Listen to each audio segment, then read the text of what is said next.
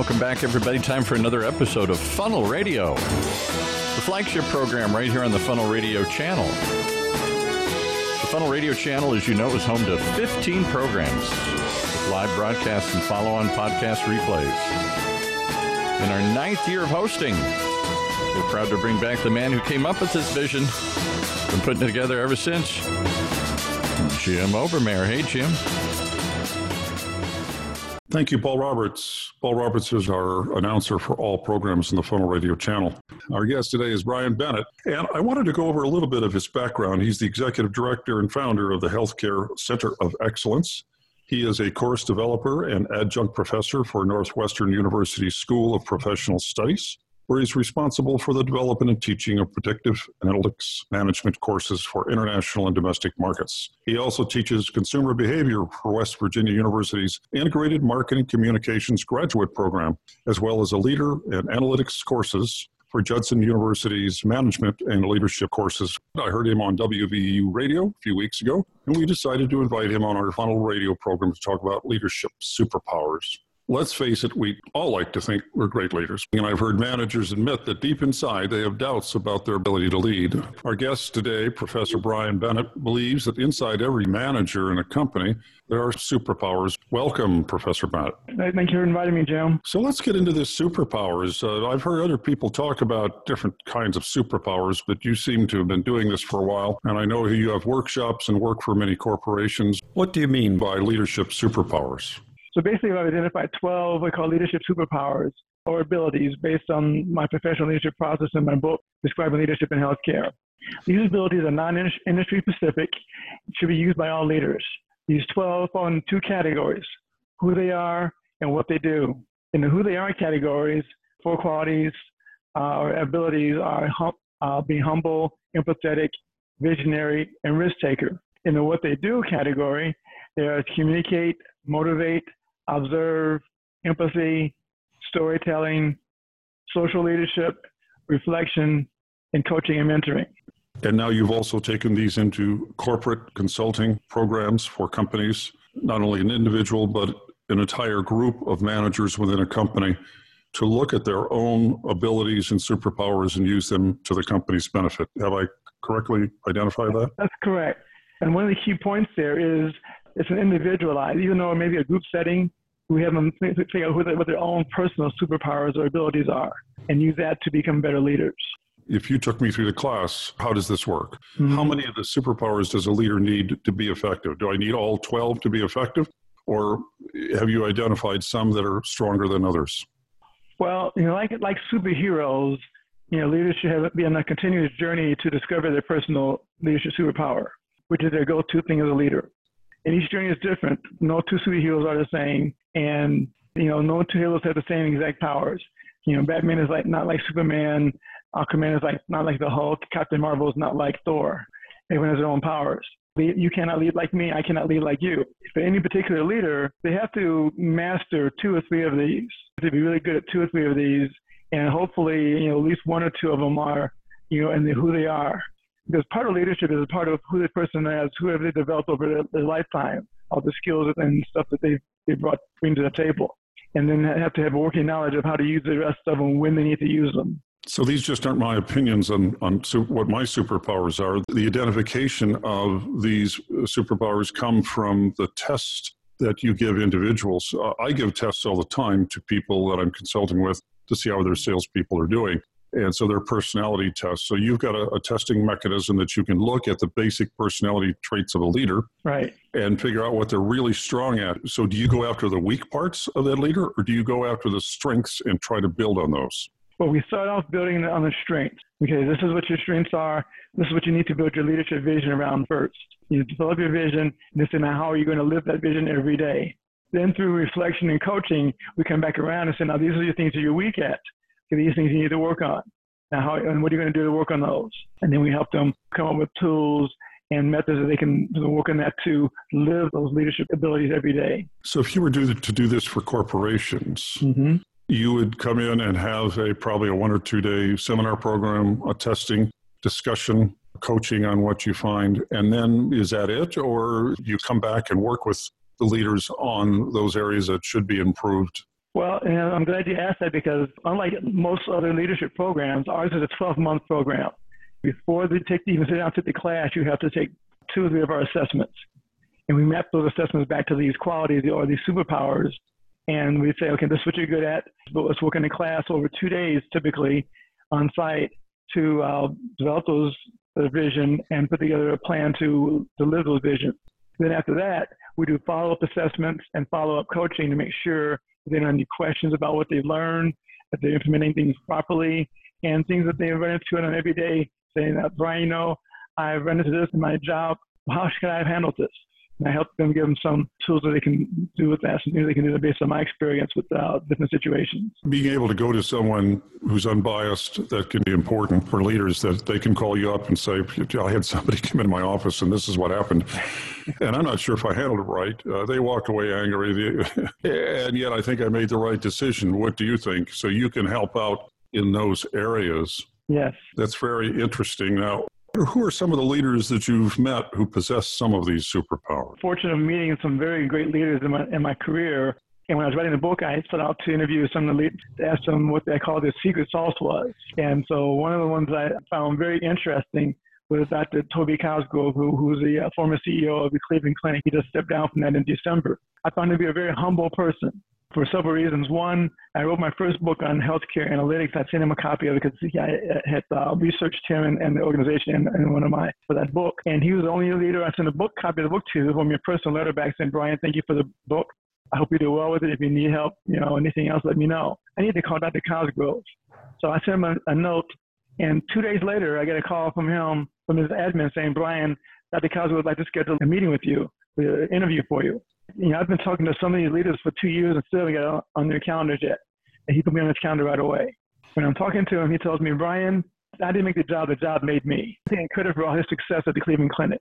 That was something I found very, very interesting. Well, I bet that's very enlightening for you and it motivates you to go on to the, to the next leader. Are there any limitations to these superpowers? Does somebody get carried away with this once they get into it? I mean, it's once you realize that you're good at something, you're liable to kind of go overboard and avoid the things that you're not very good at. And how often do you test people? So there's really two questions there. Okay. Do you test people again? And does someone go overboard on uh, their superpowers? Well, I don't think anyone's going to turn into Thanos anytime soon from the Avengers and be obsessed with their superpowers you know, what we do is people can be our, our limit on the who they are type of superpowers because that's kind of innate. Those these things that are inside of the person, as opposed to uh, what they do. Those are things that they can learn and develop and master those over time. So, like you know, humility and empathy, those are kind of hard to fake. You know, you're either a humble person or you're a you know empathetic person or you're not. Some of the things like risk taking and vision, you can learn a little bit more about that, but most of the other ones for uh, who you are and versus uh, what you do, it makes a big difference. And so what we do is we give them the, the we call it our leadership impact survey. We take that before the first class, so we're going to get their perspective on what they're thinking about before they even sit down and, and learn my approach to leadership. Then they take it through six months and then 12 months after the class, and we compare the results.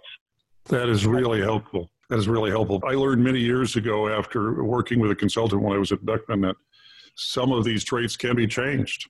And basically, it said you're going to do miserable in this job unless you change these things because you've gone from one type of a job to a corporate job, and the, skills and the thoughts are, are totally different. And I took the course six months later, and I was doing much better. And a year later, I was a changed manager because I had to change it corporate, mm-hmm. but I was also very much aware of the fact that I wasn't. Uh, I was too direct. I was too fast. I was too.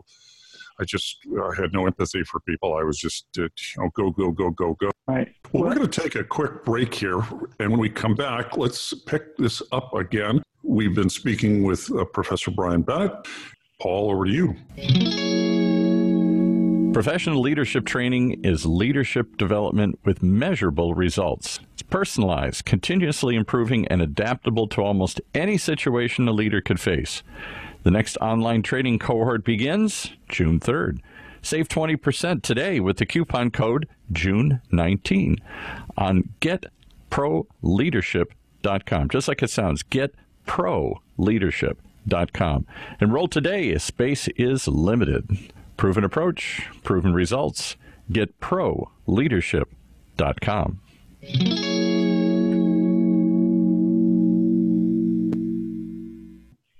We're back with Professor Bennett, and you're working on a new book, aren't you? Am I giving that away, Brian?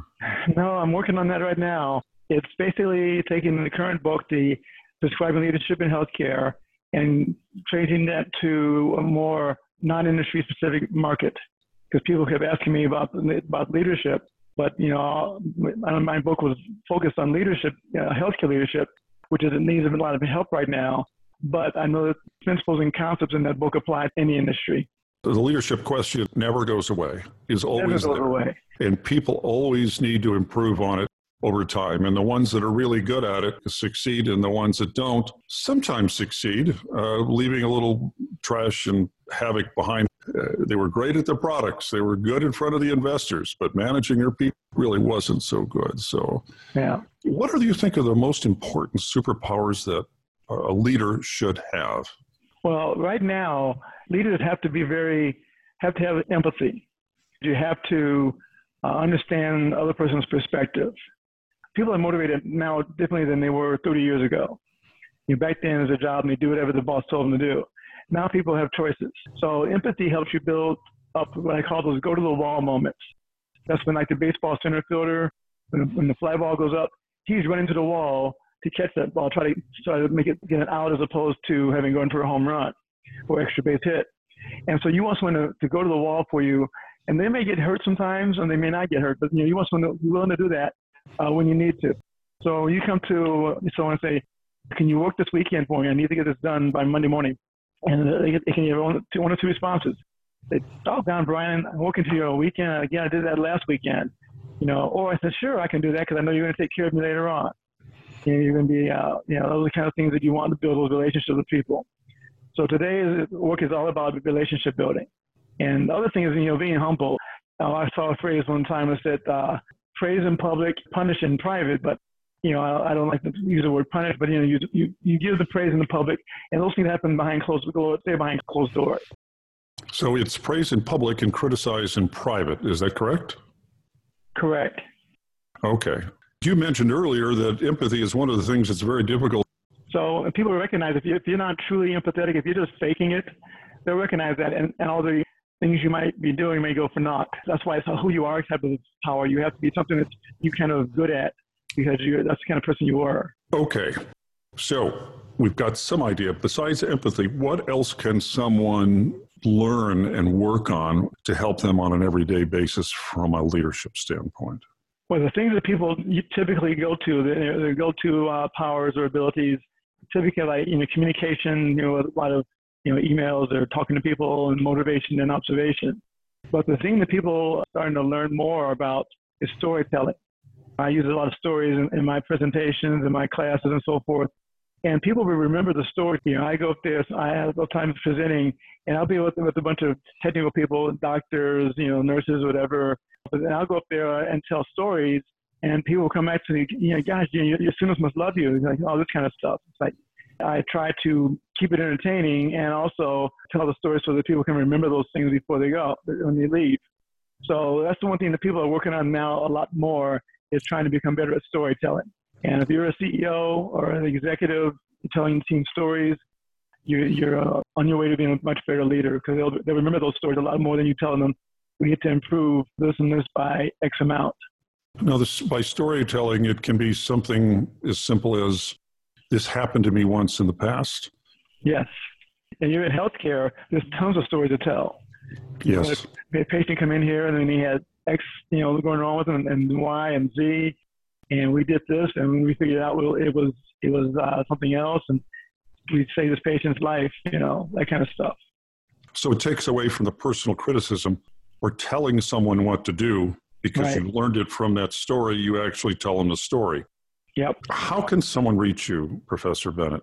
How can someone schedule a course and a class and learn more about this? And one other question Can someone take your test? Well, they can learn more about the program at getproleadership.com. That's getpro like professional leadership.com. And uh, they can learn, go there, learn more about the program, testimonials from people who've taken the class, and then they can sign up for the classes there at the bottom of the page. We have on-site classes, which those aren't scheduled there, but you have to contact me to to get those set up at your at your organization but you can sign up for the online classes right there on, on the page. And if anyone's interested in taking one of the assessment, you know, our, our leadership assessment, uh, they can link to that off the off of the page also. Is there a cost for taking the assessment? The actual the impact survey isn't free, so you can take that. But, so right now you get the results back in 24 hours. But, Great, uh, Professor Bennett. Paul, over to you.